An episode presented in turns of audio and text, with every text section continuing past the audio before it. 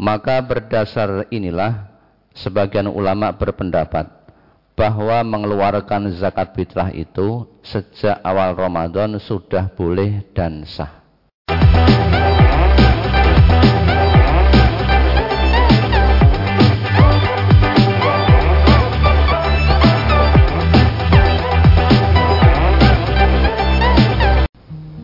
Bismillahirrahmanirrahim Bapak Ibu dan Saudara sekalian Mari kita simak Kita perhatikan brosur Ahad 17 April 2022 Yang bertepatan dengan tanggal 15 Ramadan 1443 Hijriah Dengan mengambil tema Zakat Fitrah.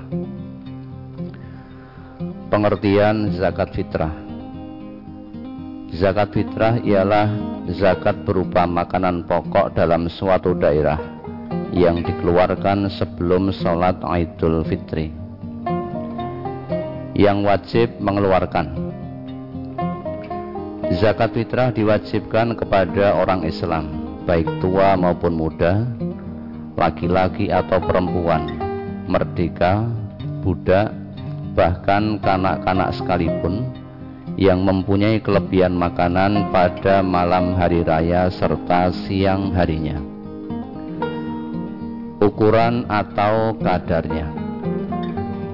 Tiap-tiap jiwa sebanyak satu sok Kira-kira dua setengah kilogram atau tiga liter Dari makanan pokok yang biasa dimakan oleh orang di dalam daerah tersebut. Waktu pengeluaran. Dari terbenam matahari pada akhir Ramadan atau malam hari raya Idul Fitri sampai sebelum mulai sholat Id.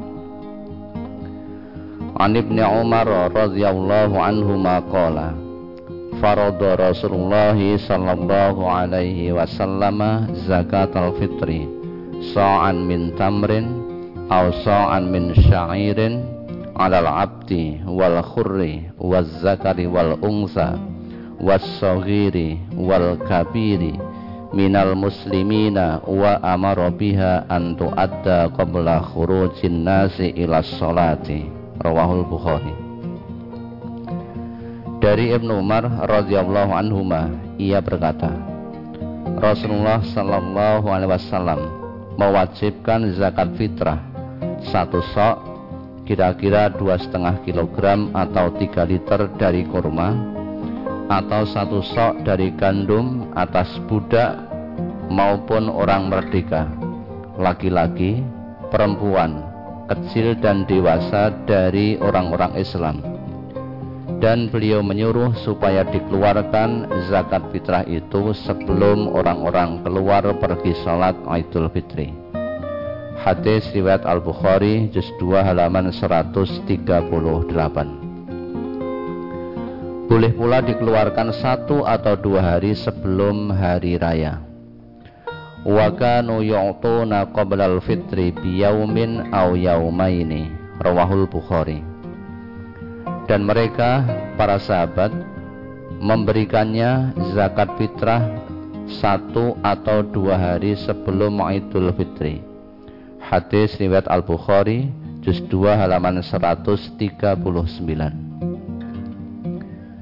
dengan dasar asar atau perbuatan sahabat tersebut ada sebagian ulama antara lain Imam Syafi'i yang berpendapat bahwa boleh pula mengeluarkan zakat fitrah sejak awal Ramadan. Karena hadis Nabi di atas hanya menerangkan bahwa waktu pengeluaran zakat fitrah adalah sebelum mulai sholat id tanpa penjelasan kapan permulaannya sedang para sahabat ada yang mengeluarkan satu bahkan dua hari sebelum hari raya. Maka berdasar inilah sebagian ulama berpendapat bahwa mengeluarkan zakat fitrah itu sejak awal Ramadan sudah boleh dan sah. Sasaran zakat fitrah Sasaran atau orang yang berhak menerima zakat fitrah adalah tidak berbeda dengan yang berhak menerima zakat yang lain yaitu sebagaimana yang tertera pada surat At-Taubah ayat 60. A'udzu billahi minasyaitonir rajim. Innamas sadaqatu lil fuqara'i wal masakin wal 'amilina 'alaiha wal mu'allafati qulubuhum wal mu'allafati qulubuhum wa fir riqabi wal gharimina wa fi sabilillahi wa banis sabil faridatan minallah wallahu alimun hakim. Sesungguhnya zakat-zakat itu hanyalah untuk orang-orang fakir, orang-orang miskin, pengurus-pengurus zakat, para mu'alaf yang dipujuk hatinya untuk memerdekakan budak, orang-orang yang berhutang, untuk jalan Allah dan orang-orang yang sedang dalam perjalanan sebagai suatu ketetapan yang diwajibkan Allah. Dan Allah maha mengetahui lagi maha bijaksana. Quran Surat At-Taubah ayat 60 Keterangan. Yang berhak menerima zakat fitrah ialah satu Al-Fuqara yakni orang-orang fakir Orang-orang yang di dalam penghidupannya untuk kebutuhan hidupnya sehari-hari baik bagi dirinya sendiri atau orang yang menjadi tanggungannya hanya mampu mencukupi kurang dari separuh keperluannya. Misalnya, kebutuhan setiap harinya 100 ribu rupiah, ia hanya mampu menyediakan 40 ribu rupiah. Dua, al-masakin, yakni orang-orang miskin. Yaitu sebagaimana nomor satu, tetapi lebih dari separuh, namun kurang dari kebutuhannya. Misalnya, kebutuhan setiap harinya 100 ribu rupiah, ia hanya mampu menyediakan 60 ribu rupiah. Demikian menurut pendapat sebagian ulama. Tiga, al-amilin, yakni orang-orang yang mengurusi zakat. Yaitu beberapa orang yang ahli tentang seluk-beluk zakat, hukum-hukumnya, barang-barang dan kadar masing-masing yang dizakati dan sebagainya, yang diangkat oleh Nabi Shallallahu Alaihi Wasallam atau pimpinan umat Islam dan bertugas sebagai penghitung dan penerima serta penagih zakat dari kaum muslimin untuk disalurkan sebagaimana mestinya. Walaupun ia bukan fakir atau miskin, namun berhak menerima zakat. Catatan tentang panitia zakat fitrah karena yang berhak mengangkat atau menugaskan amil adalah Nabi Shallallahu Alaihi Wasallam atau pimpinan umat Islam, maka kami berpendapat dan menyarankan sebaiknya kita tidak mendudukkan diri sebagai amil tetapi menjadi sukarelawan saja untuk membantu pemerintah dan masyarakat dalam pengelolaan zakat fitrah tersebut. Jika di antara anggota panitia itu ada orang yang fakir atau miskin, maka mereka berhak menerima zakat sebagai fakir atau miskin bukan sebagai amil. 4. Al-mu'allafatu qulubuhum yakni orang-orang yang dijinakkan hatinya yaitu A orang yang baru masuk Islam agar makin mantap keislamannya B orang yang diharapkan masuk Islam dan telah tampak tanda-tanda simpati dan perhatiannya terhadap Islam ia berhak menerima zakat tersebut agar makin memperlancar keislaman orang itu. C. Orang-orang yang sangat memusuhi Islam dan berpengaruh dalam masyarakat. Minimal diharapkan dengan pemberian zakat kepadanya itu dapat memperlunak sikapnya atau menghentikan sama sekali permusuhannya terhadap Islam. Ketiga golongan di atas termasuk al-mu'allaf yaitu yang berhak menerima zakat sekalipun mereka tergolong mampu dan bukan fakir atau miskin. Lima, ar yakni budak-budak.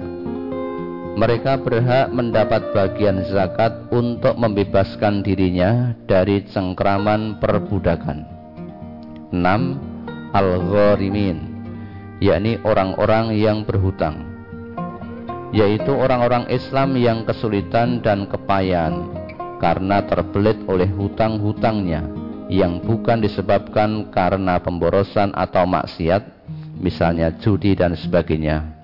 Golongan ini berhak mendapat penyaluran zakat untuk melunasi hutangnya. 7. Sabilillah yaitu jalan Allah yaitu setiap sarana dan tempat serta orang-orang yang berhubungan dengan hal-hal yang berguna bagi agama maupun masyarakat luas. Misalnya, masjid-masjid, sekolahan-sekolahan, madrasah-madrasah, lembaga-lembaga dakwah, tempat pengajian dan sebagainya. Termasuk orang-orang yang menyelenggarakan serta mengurusinya. Dan juga termasuk sabilillah ialah hal-hal yang bermanfaat bagi kepentingan umum dan dibenarkan oleh agama seperti mendirikan rumah sakit, gedung pertemuan, membangun jembatan dan sebagainya. 8. Ibnu Sabil yakni orang yang dalam perjalanan atau musafir yaitu orang yang dalam perjalanan lalu putus bekal dan dikhawatirkan terlantar dalam perantauannya itu. Maka yang demikian ini pun berhak menerima zakat untuk bekal pulang ke negeri atau daerah asalnya. Hal ini dapat dimengerti dan diambil hikmah yang besar yang terkandung di dalamnya, yaitu antara lain agar di mana saja orang Islam itu berada, ia selalu merasa mempunyai saudara seiman yang selalu siap menolongnya, sehingga ia tidak merasa asing di perantauannya tersebut. Beberapa masalah yang berkaitan dengan zakat fitrah. Satu, yang dikeluarkan harus sesuai dengan kualitas yang biasa dimakannya sehari-hari. Misalnya, Bila sehari-hari ia makan makanan pokok tersebut dari kualitas nomor satu, maka tidak selayaknya ia mengeluarkan kualitas nomor dua atau nomor tiga. Jika sampai terjadi demikian, berarti menyalahi jiwa perintah zakat yang antara lain bertujuan untuk mensucikan jiwa seseorang dari kekikiran hati serta menundukkan hawa nafsunya terhadap perintah Allah. Firman Allah, "Khudh min amwalihim shadaqatan tutahhiruhum wa tuzakkihim biha." Ambillah sodakoh dari sebagian harta mereka. Dengan sodakoh itu kamu membersihkan dan mensucikan mereka. Quran Surat At-Taubah ayat 103 Sebaliknya, apabila ia mengeluarkan yang lebih baik daripada apa yang biasa dimakan, yang demikian itu lebih baik baginya. Karena kelebihan dan kebaikannya itu akan kembali kepada pelakunya itu sendiri, sesuai dengan jiwa agama dan jiwa perintah zakat fitrah tersebut. Firman Allah Firman Allah dalam surat Al-Baqarah ayat 184 faman tatawwa'a khairan fahuwa khairul lah maka barang siapa yang dengan kerelaan hati mengerjakan kebajikan maka itulah yang lebih baik baginya Quran Surat Al-Baqarah ayat 184 2. Zakat fitrah tersebut dapat pula berwujud uang senilai dengan zakat fitrah yang diwajibkan baginya. Misalnya, satu liter seharga Rp9.000, maka ia mengeluarkan untuk dirinya sendiri sejumlah tiga kali Rp9.000 sama dengan Rp27.000. Tiga, anak-anak dan orang-orang yang menjadi tanggungan seseorang, maka kewajiban zakat fitrah mereka dibebankan kepada orang yang menanggungnya. Misalnya ayah atau majikan dan sebagainya. Jadi merekalah yang berkewajiban mengeluarkan untuk anak-anak atau orang-orang yang menjadi tanggungannya tersebut bila mereka itu orang Islam. 4. Ada sementara ulama yang berpendapat bahwa zakat fitrah itu hanya diperuntukkan bagi orang-orang miskin saja, bukan untuk yang lain. Berdasar pemahaman terhadap hadis An Umar qol amarona Rasulullah sallallahu alaihi wasallam an nukhrija zakatal fitri wa yaqulu aghnuhum an tawafi hadzal yaum rawahul baihaqi dari Ibnu Umar ia berkata Rasulullah sallallahu alaihi wasallam menyuruh kami supaya mengeluarkan zakat fitrah dan beliau bersabda Berilah kecukupan kepada mereka, yakni orang-orang miskin, supaya mereka tidak minta-minta pada hari ini. Hadis riwayat Al-Baihaqi, juz 4 halaman 175. An Ibnu Abbasin qala farada Rasulullah sallallahu alaihi wasallam zakat al-fitri tuhratan lis-shaimi minal lagwi war rafati wa tu'matan lil masakini. Man addaha qabla sholati fahiya zakatun makbulatun wa man addaha ba'da sholati fahiya sodakotun minas sodakot rawahu Abu Dawud dari Ibnu Abbas ia berkata Rasulullah Sallallahu Alaihi Wasallam mewajibkan zakat fitrah untuk pembersih bagi orang yang puasa dari perkataan sia-sia dan kotor yang telah dikerjakannya dan untuk memberi makan orang-orang miskin. Barang siapa mengeluarkannya sebelum sholat hari raya maka ia jadi zakat yang makbul dan barang siapa mengeluarkannya sesudah sholat maka ia jadi sedekah di antara beberapa sedekah Hadis riwayat Abu Dawud juz 2 halaman 111 nomor 1609. Penjelasan A. Zakat fitrah adalah termasuk bagian dari zakat. Maka orang-orang yang berhak menerima zakat adalah delapan golongan sebagaimana diterangkan pada ayat 60 surat At-Taubah di atas. B. Surat At-Taubah ayat 60 itu didahului dengan huruf hasr atau pembatas innama hanya sanya maksudnya bila tidak demikian maka tidak dan sifat ayat tersebut umum yang berarti setiap sedekah atau zakat apa saja baik zakat mal, zakat harta benda, zakat tanaman dan lain-lain termasuk zakat fitrah ini salurannya adalah delapan asnaf atau orang-orang yang berhak menerima zakat itu. Sedang hadis-hadis di atas bukan merupakan taksis atau pengecualian dari ayat tersebut. C. Jadi jelaslah bahwa hadis-hadis itu bukan bermakna zakat fitrah itu wajib hanya diberikan untuk fakir atau miskin agar mereka terbebas dari kelaparan sebagaimana hadis nomor satu.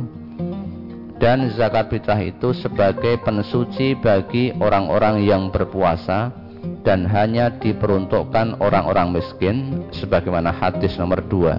Melainkan zakat fitrah itu bila memang keenam golongan yang lain kurang membutuhkan, sebaiknya disalurkan kepada para fakir miskin agar mereka terbebas dari cengkraman kelaparan pada hari raya itu.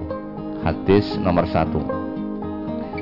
Dan zakat fitrah itu dapat mensucikan orang-orang yang berpuasa dari kekurangan-kekurangan dan kesalahan-kesalahan kecil yang mungkin dilakukannya ketika sedang berpuasa dan boleh diperuntukkan bagi orang-orang yang miskin di samping bagi yang lain dari delapan golongan tersebut di atas.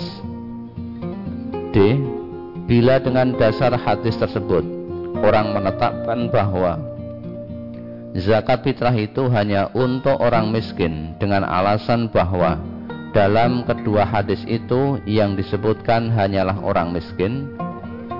Lalu bagaimana dengan hadis Nabi yang diriwayatkan oleh Bukhari dan Muslim di bawah ini? An Ibnu Abbasin radhiyallahu anhuma anna nabiyya sallallahu alaihi wasallam ba'atha mu'adzan ilal yamani faqala ud'uhum ila syahadati an la ilaha illallah wa anni rasulullah fa inhum ata'u lidzalika fa'alimhum annallaha aftarada alaihim khamsa salawatin fi kulli yaumin wa lailatin wa inhum ata'u lidzalika fa'alimhum annallaha aftarada alaihim sadaqatan fi amwalihim tu'khadhu min aghniyaihim wa turaddu ala fuqaraihim. Rawahul bukhari dari Ibnu Abbas radhiyallahu anhu dari Ibnu Abbas radhiyallahu anhuma. Bahwasanya Nabi sallallahu alaihi wasallam mengutus Mu'ad ke Yaman. Rasulullah Sallallahu Alaihi Wasallam bersabda, serulah mereka kepada syahadat. Bahwasanya tidak ada Tuhan selain Allah dan bahwasanya aku adalah putusan Allah. Jika mereka telah mentaati hal itu, maka beritahukanlah kepada mereka bahwa Allah mewajibkan kepada mereka sholat lima waktu dalam sehari semalam. Jika mereka mentaati hal itu, maka beritahukanlah kepada mereka bahwasanya Allah mewajibkan kepada mereka zakat dari harta benda mereka yang diambil dari orang-orang kaya mereka dan diberikan kepada orang-orang fakir mereka. Hadis riwayat Al-Bukhari juz 2 halaman 108. Hadis di atas maksudnya bukanlah zakat itu diambil dari orang-orang kaya atau mampu dan diperuntukkan hanya bagi orang-orang fakir saja. Walaupun bunyi di dalam hadis itu begitu. Karena jika demikian ini bertentangan dengan ayat 60 surat At-Taubah di muka. Maka jelaslah makna hadis ini yaitu menekankan bahwa yang wajib mengeluarkan zakat adalah orang yang mampu, bukan orang yang fakir atau miskin. 5. Di muka dijelaskan bahwa batas akhir pengeluarannya adalah sebelum orang melaksanakan sholat id. Jika ia mengeluarkannya setelah sholat, berdosalah ia. Karena berarti tidak melaksanakan kewajiban dan yang dikeluarkannya itu hanya dinilai sebagai suatu sedekah sebagaimana sedekah-sedekah yang lain. Tegasnya, dia berdosa karena tidak membayar zakat fitrah, sedang yang dikeluarkannya itu dinilai sebagai sedekah sunnah. An Ibnu Abbasin qala farada Rasulullah sallallahu alaihi wasallam. Zakat al-fitri tuhratan lis-shaimi minal lagwi warrafati wa tu'matan lil masakini man addaha qabla sholati fahiya zakatun maqbulatun wa man addaha ba'da sholati fahiya sadaqatun minas sadaqati rawahu Abu Dawud. Dari Ibnu Abbas ia berkata Rasulullah sallallahu alaihi wasallam mewajibkan zakat fitrah untuk pembersih bagi orang yang berpuasa dari perkataan sia-sia dan kotor yang telah dikerjakannya dan untuk memberi makan orang-orang miskin. Barang siapa mengeluarkannya sebelum sholat hari raya maka ia jadi zakat yang makbul dan barang siapa mengeluarkannya sesudah sholat maka ia jadi sedekah di antara beberapa sedekah. Hadis riwayat Abu Dawud, juz 2 halaman 111 nomor 1609. 6. Dalam masalah zakat fitrah ini diperbolehkan membentuk panitia zakat fitrah bukan amil yang bekerja secara sukarela sebagai pengabdian terhadap masyarakat dan negara sebagaimana riwayat di bawah ini. An Nafi'in anna Abdullah bin Umar kana yab'atsu bi zakatil fitri ila alladhi tujma'u indahu qabla al-fitri bi yaumaini aw salasa rawahu Malik dari Nafi bahwasanya Abdullah bin Umar biasa mengirimkan zakat fitrah kepada orang yang mengumpulkan zakat sebelum hari raya Idul Fitri dua atau tiga hari. Hadis riwayat Malik dalam Al-Muwatta juz 1 halaman 285 nomor 55.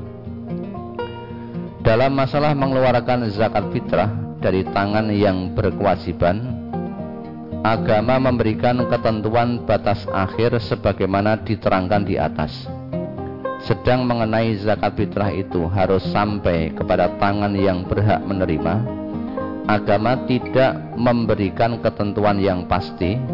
Ini diserahkan pada kita semua. Yang penting, zakat fitrah itu harus ditunaikan oleh orang yang mengeluarkan sesuai dengan batas waktu yang telah ditentukan. Dan jika tidak ada hal yang memaksa untuk menunda sampainya kepada yang berhak menerima dengan alasan yang dibenarkan oleh syara atau hukum agama, maka harus segera disampaikan sebagaimana mestinya. Namun, bila ada kendala sehingga sampainya kepada yang berhak menerima sesudah sholat hari raya, yang demikian ini pun tidak mengapa. Adapun kendala tersebut antara lain karena kesulitan-kesulitan pengangkutan, lantaran banyaknya yang harus dibagikan dan yang diberi bagian. Karena jauhnya perjalanan yang harus ditempuh di daerah lain sehingga sampainya sesudah hari raya karena zakat itu tidak mesti harus dibagikan dalam daerahnya sendiri karena ada daerah lain yang lebih memerlukannya. Dan lain-lain sebab yang dibenarkan oleh syarak. 7. Kadar atau ukuran zakat fitrah yang normal. Kadar yang normal adalah satu sok kira-kira 2,5 kg atau 3 liter atau jika dinilai dengan uang maka yang senilai dengan itu bagi tiap-tiap jiwa baik dirinya sendiri maupun orang-orang Islam yang menjadi tanggungannya sebagaimana telah diterangkan di muka. Maka jika sisa dari keperluan maka jika sisa dari keperluan sehari semalam itu kurang dari satu sok tetapi lebih dari keperluan dirinya dan orang yang menjadi tanggungannya, bolehlah ia mengeluarkan sekedar sisa yang dipunyai itu, walaupun kurang dari satu sok. Hal ini tetap dipandang sah serta telah memenuhi kewajiban agama berdasarkan hadis berdasarkan kepada sabda Nabi Sallallahu Alaihi Wasallam. Iza amartukum bisyai'in fa'tu minhu mastata'tum. Rawahul Bukhari wa Muslim. Apabila aku memerintahkan kamu untuk mengerjakan sesuatu, maka kerjakanlah dia semaksimalmu. Hadis riwayat Al-Bukhari juz 8 halaman 142 dan Muslim juz 2 halaman 975. 8 boleh pula mengeluarkan zakat fitrah bagi bayi yang menjadi tanggungannya yang masih di dalam kandungan ibunya beralasan dengan riwayat sebagai berikut. An Abi Kilabah taqala kana yu'jibuhum an yu'tu zakatal fitri anis saghiri wal kabiri hatta 'alal habali fi batni ummihi dari Abu Kilabah ia berkata dahulu sahabat-sahabat Nabi sallallahu alaihi wasallam suka mengeluarkan zakat fitrah untuk anak-anak kecil dan dewasa hingga untuk bayi yang masih dalam kandungan ibunya. Hadis riwayat Abdul Razak juz 3 halaman 319 nomor 5788. Arti fakir miskin menurut hadis. Man sa'ala wa indahu ma yughnihi fa innama yastaksiru min jamri jahannam. Qala Ya Rasulullah wa ma yughnihi qala ma yughaddihi wa yu'ashihi rawahu Ibnu Hibban Barang siapa meminta-minta padahal ia mempunyai makanan yang mencukupi baginya. Maka hanyalah ia memperbanyak bara api jahanam.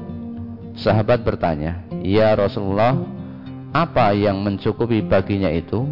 Beliau bersabda yaitu yang cukup untuk dimakan pada siangnya dan malamnya.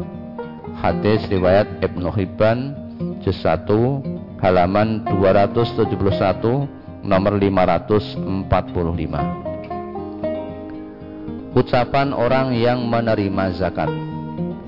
An Abdullah bin Abi Aufa qala kana an-nabiyyu sallallahu alaihi wasallam iza atahu yaumu iza atahu qaumun bi sadaqatihim qala Allahumma salli ala ali fulanin fa atahu abi bi sadaqatihi faqala Allahumma salli ala ali abi aufa rawahul bukhari dari Abdullah bin Abu Aufa ia berkata dahulu Nabi sallallahu alaihi wasallam apabila ada suatu kaum datang kepada beliau untuk menyerahkan zakat mereka. Beliau mengucapkan, Allahumma salli ala ali fulan. Ya Allah, berilah solawat kepada keluarga si fulan. Kemudian ayahku, yakni Abu Aufa, datang kepada beliau untuk menyerahkan zakatnya. Lalu Nabi Shallallahu Alaihi Wasallam mengucapkan, Allahumma salli ala ali Abi Aufa. Ya Allah, berilah salawat kepada keluarganya Abu Aufa. Hadis riwayat Al-Bukhari juz 2 halaman 136.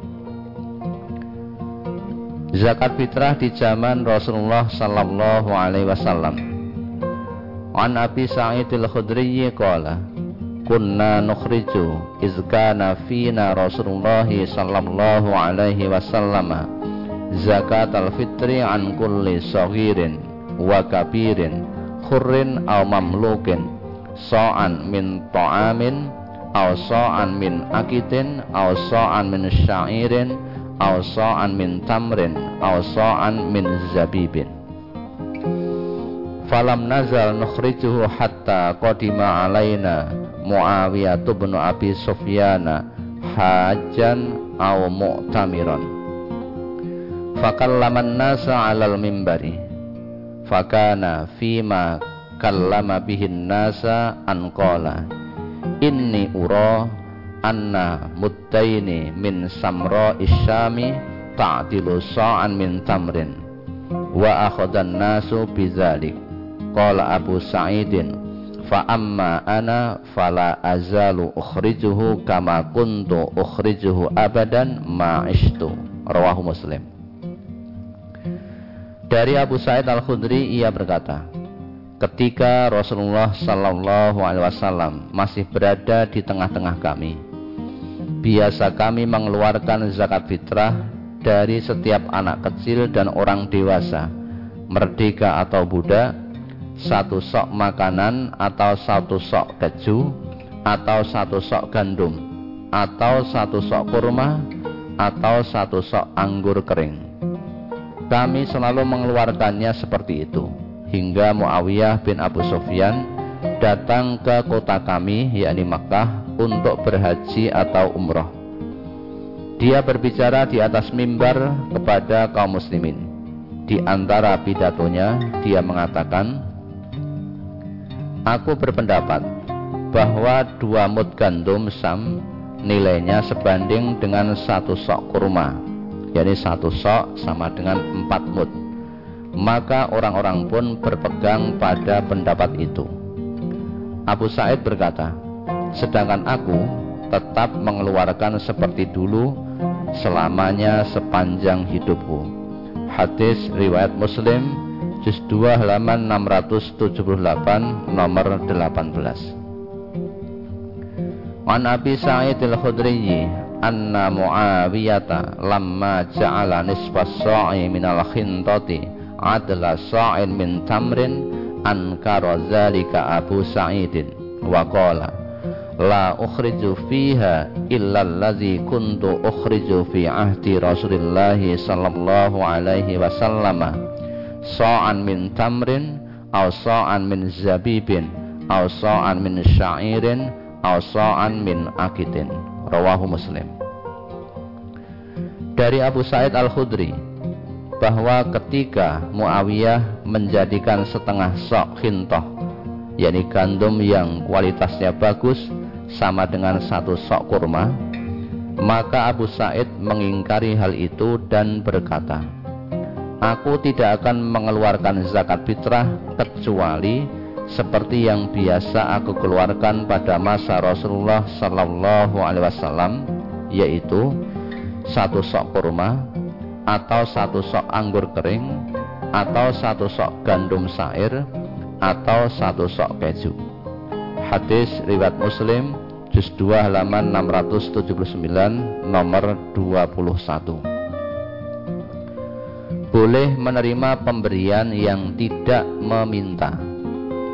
An Salim an Salim bin Abdullah an abihi anna Rasulullah sallallahu alaihi wasallam yu'ti Umar bin Al-Khattab radhiyallahu anhu al-ata'a fayaqulu lahu Umaru a'tihi ya Rasulullah afqara ilaihi minni. Faqala lahu Rasulullah sallallahu alaihi wasallam khudhu fatamawwalhu aw tasaddaq bihi. Wa ma ja'aka min hadzal mali wa anta ghairu musyrifin wala sa'ilin fakhudhu wa ma la fala tutbi'hu nafsaka Qala Salimun Famin ajri zalika Kana ibnu Umar La yas'alu ahadan syai'an Wala yuraddu syai'an u'tiyahu. Rawahu Muslim. Dari Salim bin Abdullah Dari ayahnya yakni Abdullah bin Umar bahwasanya Rasulullah sallallahu alaihi wasallam pernah memberi pemberian kepada Umar bin Khattab radhiyallahu anhu Lalu Umar berkata kepada beliau, "Berikanlah kepada orang yang lebih membutuhkan daripada saya." Lalu Rasulullah Shallallahu Alaihi Wasallam bersabda, "Terimalah saja sebagai hartamu, atau kamu bisa bersedekah dengannya." Dan apa yang datang kepadamu seperti pemberian ini, sedangkan kamu tidak menginginkan dan tidak memintanya maka terimalah. Adapun yang tidak begitu, maka janganlah kamu menuruti nafsumu. Salim berkata, oleh karena itu, Ibnu Umar tidak pernah meminta sesuatu kepada seseorang pun dan tidak pula menolak sesuatu yang diberikan kepadanya. Hadis riwayat Muslim, juz 2 halaman 723 nomor 111.